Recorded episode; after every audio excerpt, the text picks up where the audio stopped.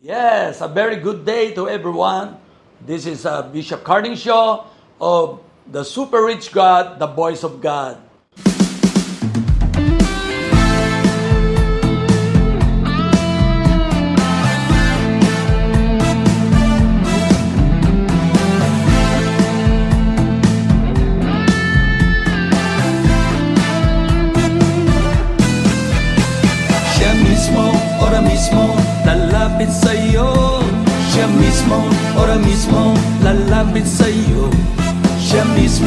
Mismo, ora mismo, lalapit sa'yo Siya mismo, ora mismo, lalapit sa'yo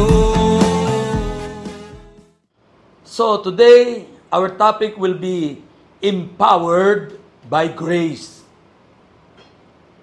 Success and victory in life cannot be entirely attributed to hard work, take note, intellect, or even religiosity, but more of the grace of God upon the life of a man.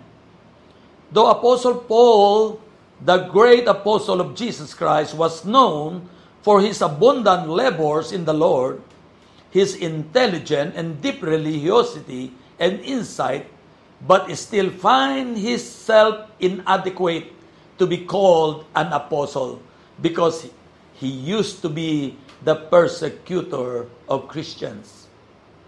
It is a sad fact in the Christian world nowadays that many servant of God has grown tired, prostrated, and worse.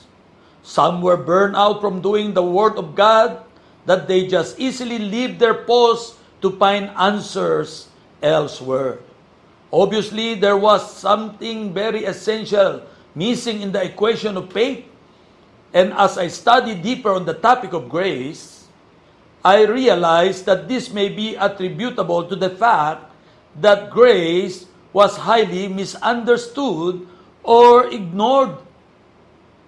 That's why our text today is on 1 Corinthians chapter 15 verse 9 to 10.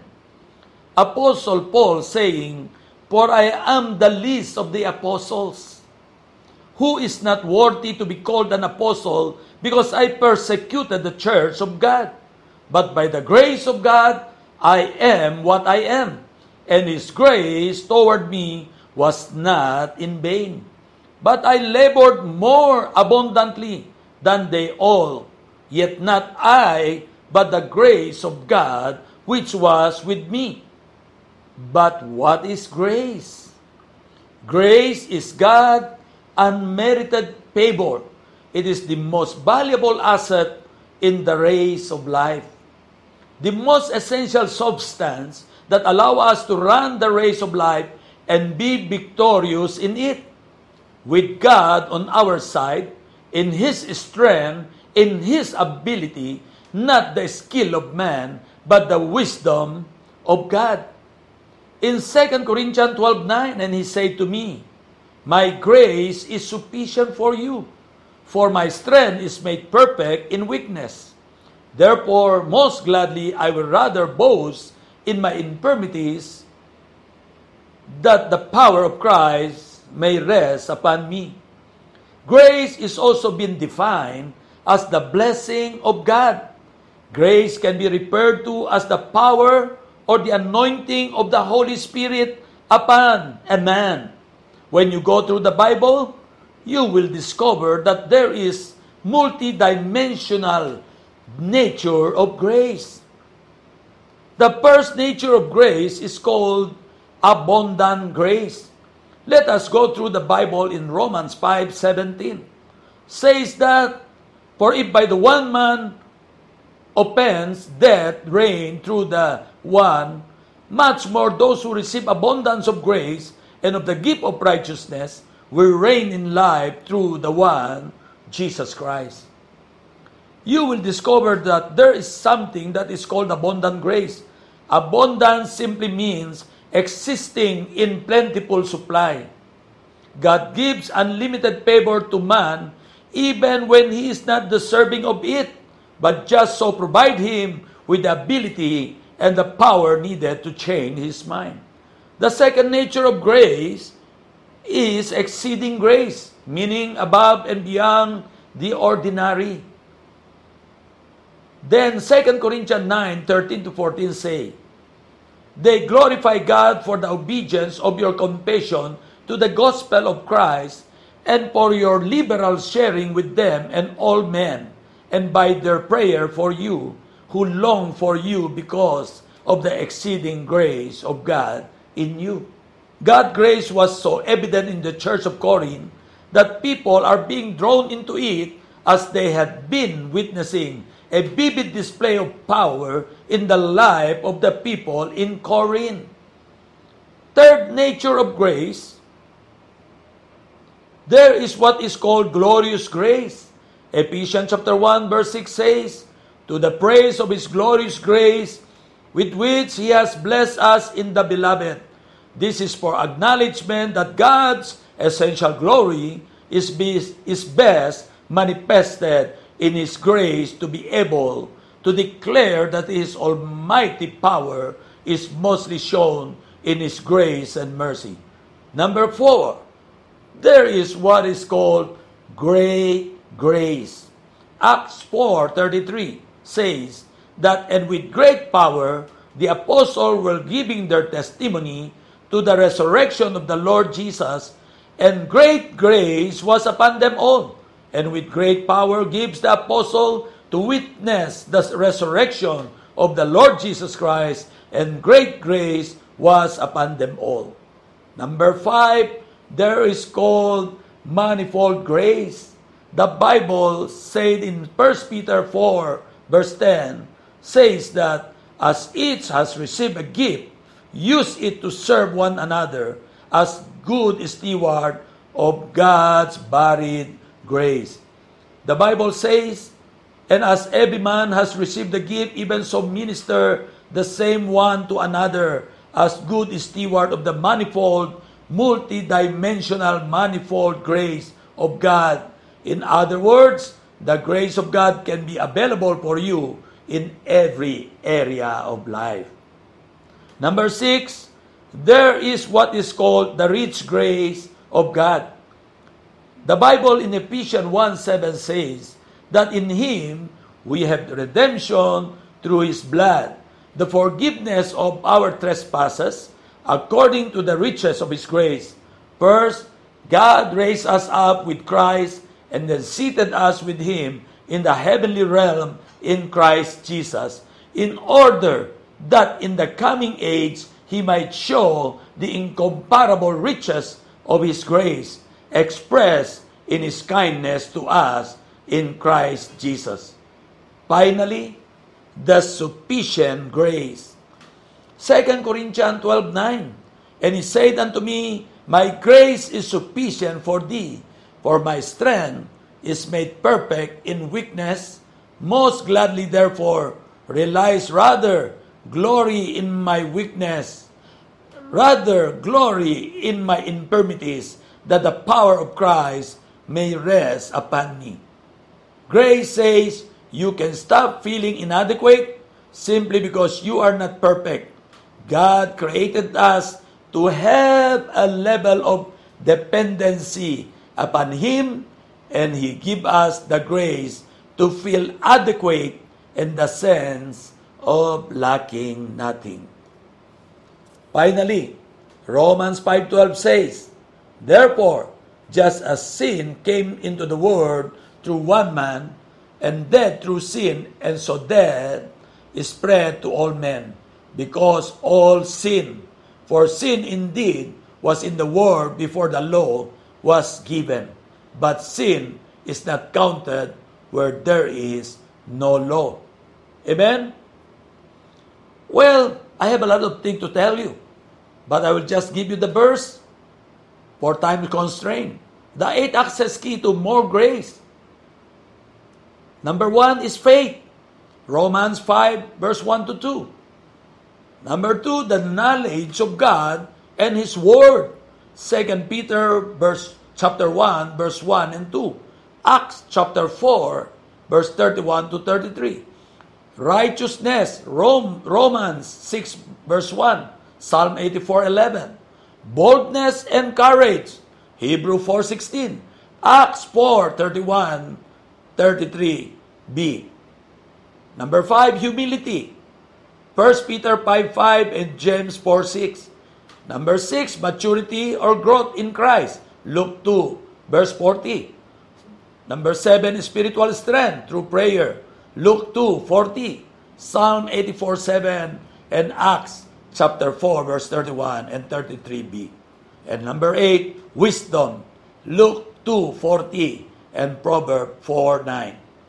In Genesis 6:1 to 8 it says, "Not now it come to pass when men begin to multiply on the face of the earth, and daughter were born to them, that the Son of God saw the daughters of men, that they were beautiful, and they took wives for themselves of all whom they chose. And the Lord said, My spirit shall not strive with man forever, for he is indeed flesh, yet his days shall be 120 years. There were giants on the earth in those days, and also afterward, when the Son of God came in to the daughters of men, and they bore children to them, those were the mighty men who were of old men of renown. Then the Lord saw that the wickedness of man was great in the earth, and that every intent of the thought of his heart was only evil continually, and the Lord was sorry that he has made man on the earth, and he was grieved in his heart. So the Lord say, I will destroy man whom I have created from the face of the earth, both men and beasts, creeping things and bird of the air, for I am sorry that I have made them. But Noah found grace in the eyes of the Lord. Noah found grace in the eyes of the Lord. Child of God, one of the things that make us immune to the evil of this world and protect us against the challenges that face humanity is open time by the grace of God. Not what we always know what to do and how to do certain things.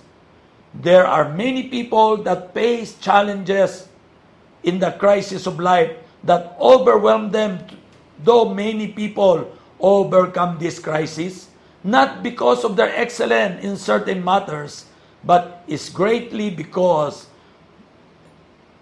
he found grace in the sight of God and they are favored. Great people in the Old Testament live as witness to the grace of God. In Genesis 6, the Bible narrated how God was angered by man deliberate sin as they started to do abominable things and a whole lot of evil was happening and which greatly displeased God. The Bible says that God repented that he made man and wanted to wipe off humanity and all living things on the surface of the earth through a flood. But the Bible says in the midst of all that, there was a man in the face of the earth that found grace in the sight of God. In other words, God was thinking of punishing humanity because of their sin and wickedness through a major crisis that will face all creation. But God chose a man to escape this trouble. And the Bible says, it is because this man Noah found grace in the eyes of the Lord. Aside from Noah, many still found grace in the sight of God. Moses, according to the Bible, also found in favor in, in God in Exodus 33 12. Moses said to the Lord, See, you say to me, Bring up these people, but you have not let me know whom you will send with me. Yet you have said, I know you by name, and you have also found grace in my sight. Meanwhile, the Bible said in Esther chapter 2 verse 17, the king loved Esther more than all the other women, and she obtained grace and favor in his sight more than all the virgin. So he set his the royal crown upon her head and made her queen instead of Basti. The Bible in Luke 2:40 says that the child Jesus grow and become strong, filled with wisdom, and the favor of God was upon him. Jesus was filled with grace, and his life vividly represent the power of God wherever he went. Whatever he had done, healing people, preaching, creating miracle, saving sinners, and bringing them into the kingdom of his fathers. Jesus is full of grace. He does it with the abundant, exceeding great, manifold grace of God and displaying the riches of God's grace throughout the generation. Jesus, a, at a very early age, is already very intentional with his life mission. As shown in Luke 2:49, Jesus said, when asked why he disappeared without telling, his response was, and he said to them, Why were you looking for me? Did you not know that I must be in my Father's house? You see, the grace of God make us intentional in everything we do. It give us the ability to work God's word, not in our own ability nor power, but the power of God that has been to us to do His ministry. God's grace give us the ability to gain insight and revelation of the mystery of God, and with that, we are lacking nothing. I pray for someone under the sound of my voice, the grace of God will sustain you. The grace of God will satisfy you. The grace of God will strengthen you in the name of Jesus. 2 Corinthians 12:9 says, My grace is sufficient for thee I am strengthened by grace. I am sustained by grace. I am satisfied by grace. And finally, I am to serve by grace. Ephesians 4 7 says, But grace was given to each one of us according to the measure of Christ's gift. And lastly, John 17 15, I do not ask that you take them out of the world, but that, that you keep them from the evil one. My brother and sister, I believe today you are so blessed by the power, by the message that empowered you. The, the title for today is Empowered by Grace. Brother and sister, what, wherever you are, whatever you're doing, always remember, we are not just saved by grace, we are also receiving the enabling grace, the empowerment of grace 24 7 of our life. Without grace, we are nothing, we cannot do anything, and we are nobody. Thank you, my brother and sister. And I believe you are blessed today for this episode. And for further, if you want more understanding and more messages that, that freshly cooked from heaven, just uh, subscribe on my website, cardingshowministries.com. See you again and hope to to be with you again. God bless you.